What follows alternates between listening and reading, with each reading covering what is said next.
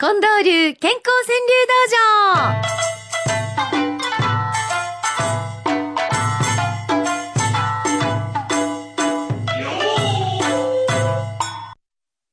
さあ、参りますよ、健康川柳道場。えー、私が今日は頑張って、えー、やらねばなりませんし、特選5句も私が今日は私の気持ちにピタッと来た人で選ばせていただきますので、どうか皆様よろしくお願いいたします。えー、まずはこの方。あちーちゃんから来ましたよ。覚えてらっしゃいます？先週。えー小学6年生のちーちゃん、浜松市に住んではるんですけれども、ちーちゃんと生で電話をつなぎました。ちーちゃんは、川柳日記をずっと夏休み6年間つけ、続けたという女の子ですけども、ちーちゃんがこの幸せの五七五に新しい句を送ってきてくれました。太陽の目覚まし時計になった朝。おー福井さんおはようございます。ああ、そっか、今日福井さんがいてくれるのね。安心やわ。福井さんは安心してる？心配してるんや。大丈夫やろか。福井さんせやけど、ちーちゃんがくれましたよ。太陽の目覚まし時計になった朝。つまりこれは、あの、目覚まし時計がリンリンリンってなるんじゃなくって、陽が上がったよ。それで自然に起きたよってそういう意味やんね。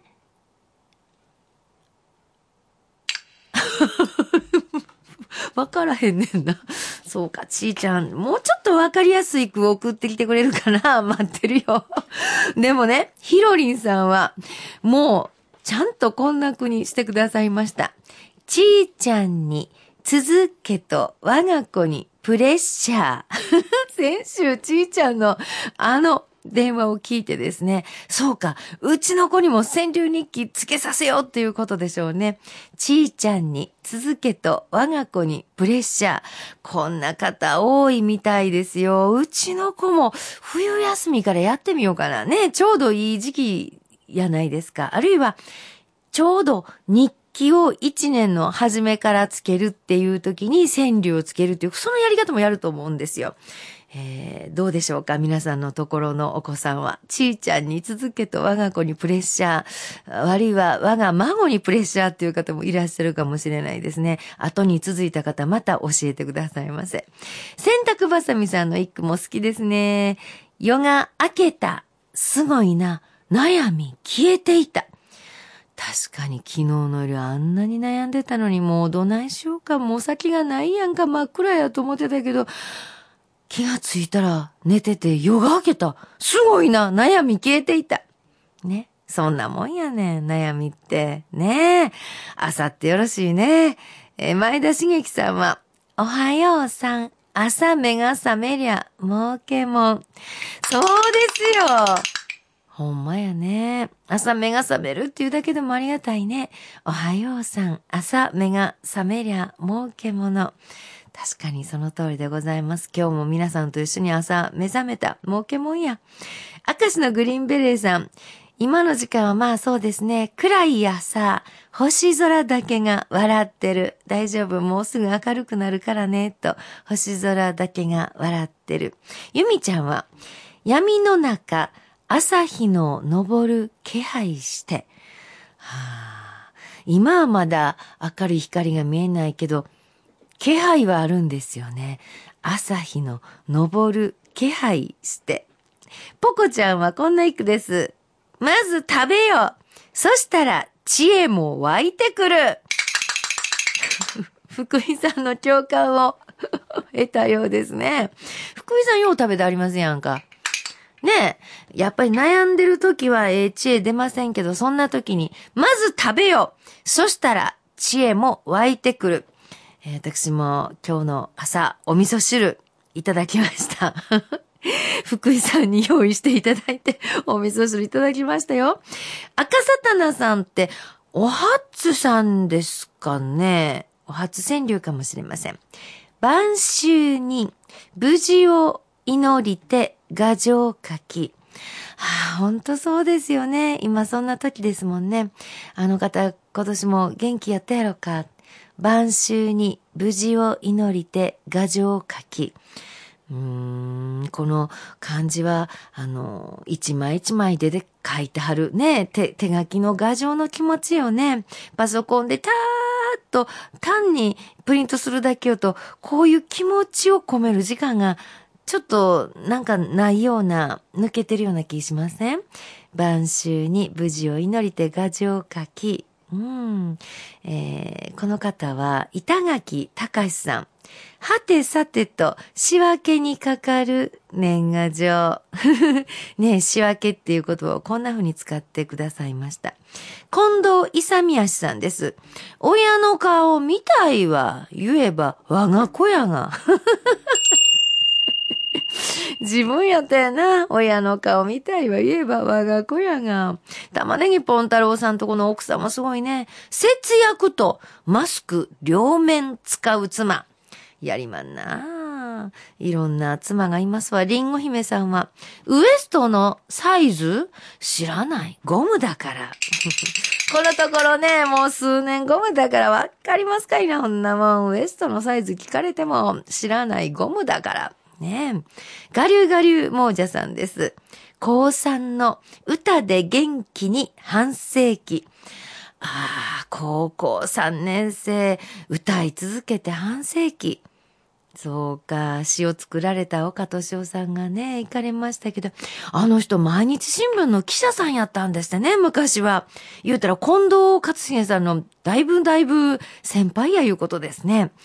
へえ、で、猫踏んじゃったの詩も作ってはったっていうから、知ってました？福井さん、猫踏んじゃったの詩もやってはったって。あ、あ、知らないでしょ？ねえ。だからほんまにあのユーモアのある方なんですよね。まあ、ずっと歌い継がれていきますわ。そして、坂井のあんこさん。病院でポイントないかと祖母が聞く。こんだけ通い詰めてんのにポイント制ないんかいなと。えー、三宅一歩さんの一句いきましょう。足して引き、一つ残ればいい人生。ああ、福井さん好きなんや、この句。足して引き、一つ残ればいい人生。確かにな足し算もあるけど、引き算数えたらきりない。だけど、結局のところ、一つだけ残ればいい人生。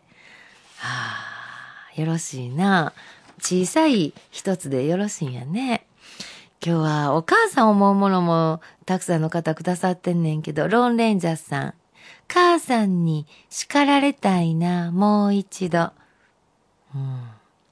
コスモスさんは赤とんぼ、歌えば母さん会えるような。赤とんぼって曲もそういう曲ですね。赤とんぼはしみじみ歌うと、うん、母さん会えるような。ねえ。アスカルビーさんは今のそのいろんなお洋服あったかいよっていう新しい素材が出てきてますけど、それからこっちに来はりましたわ。新素材より暖かい母の声。ああ、あったかさってそういうもんかもしれへん。大熊ひろ子さん。かす汁の味見三度で母の味。ねえ、かす汁。寒い日はかす汁よね。だけどお母さんの味に近づくには三度味見しますか。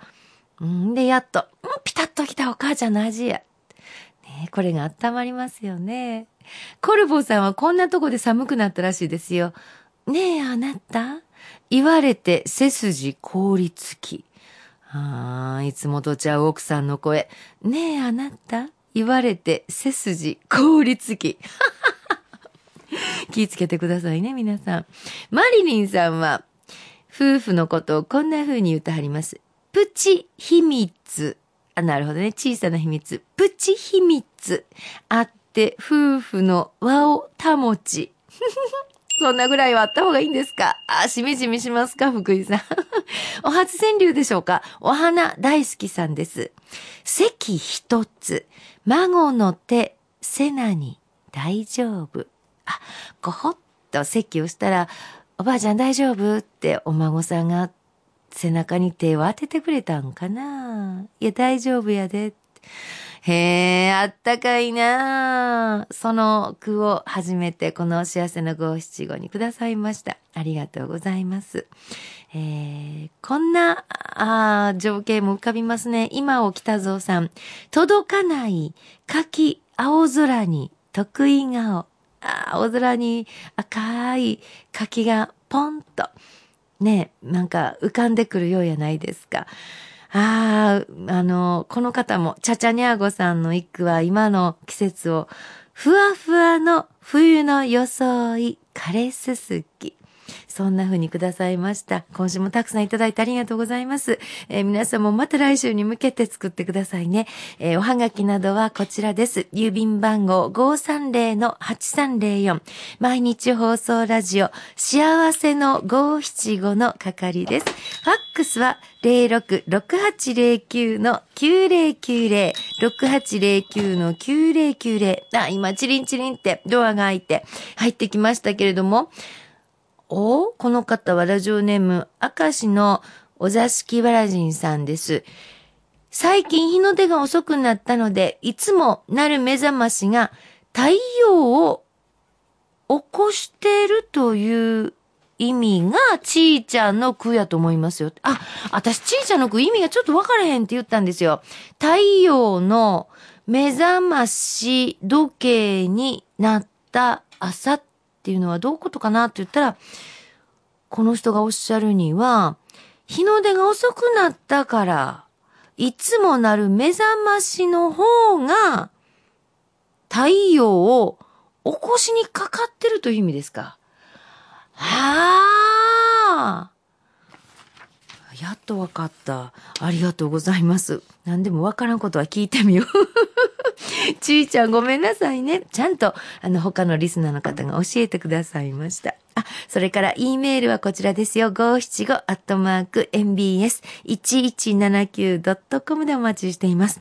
これはというものは、毎日新聞長官、一面にも載る可能性がございます。じゃあ、最後に番組ラスト、今週の特選語句を発表させていただきます。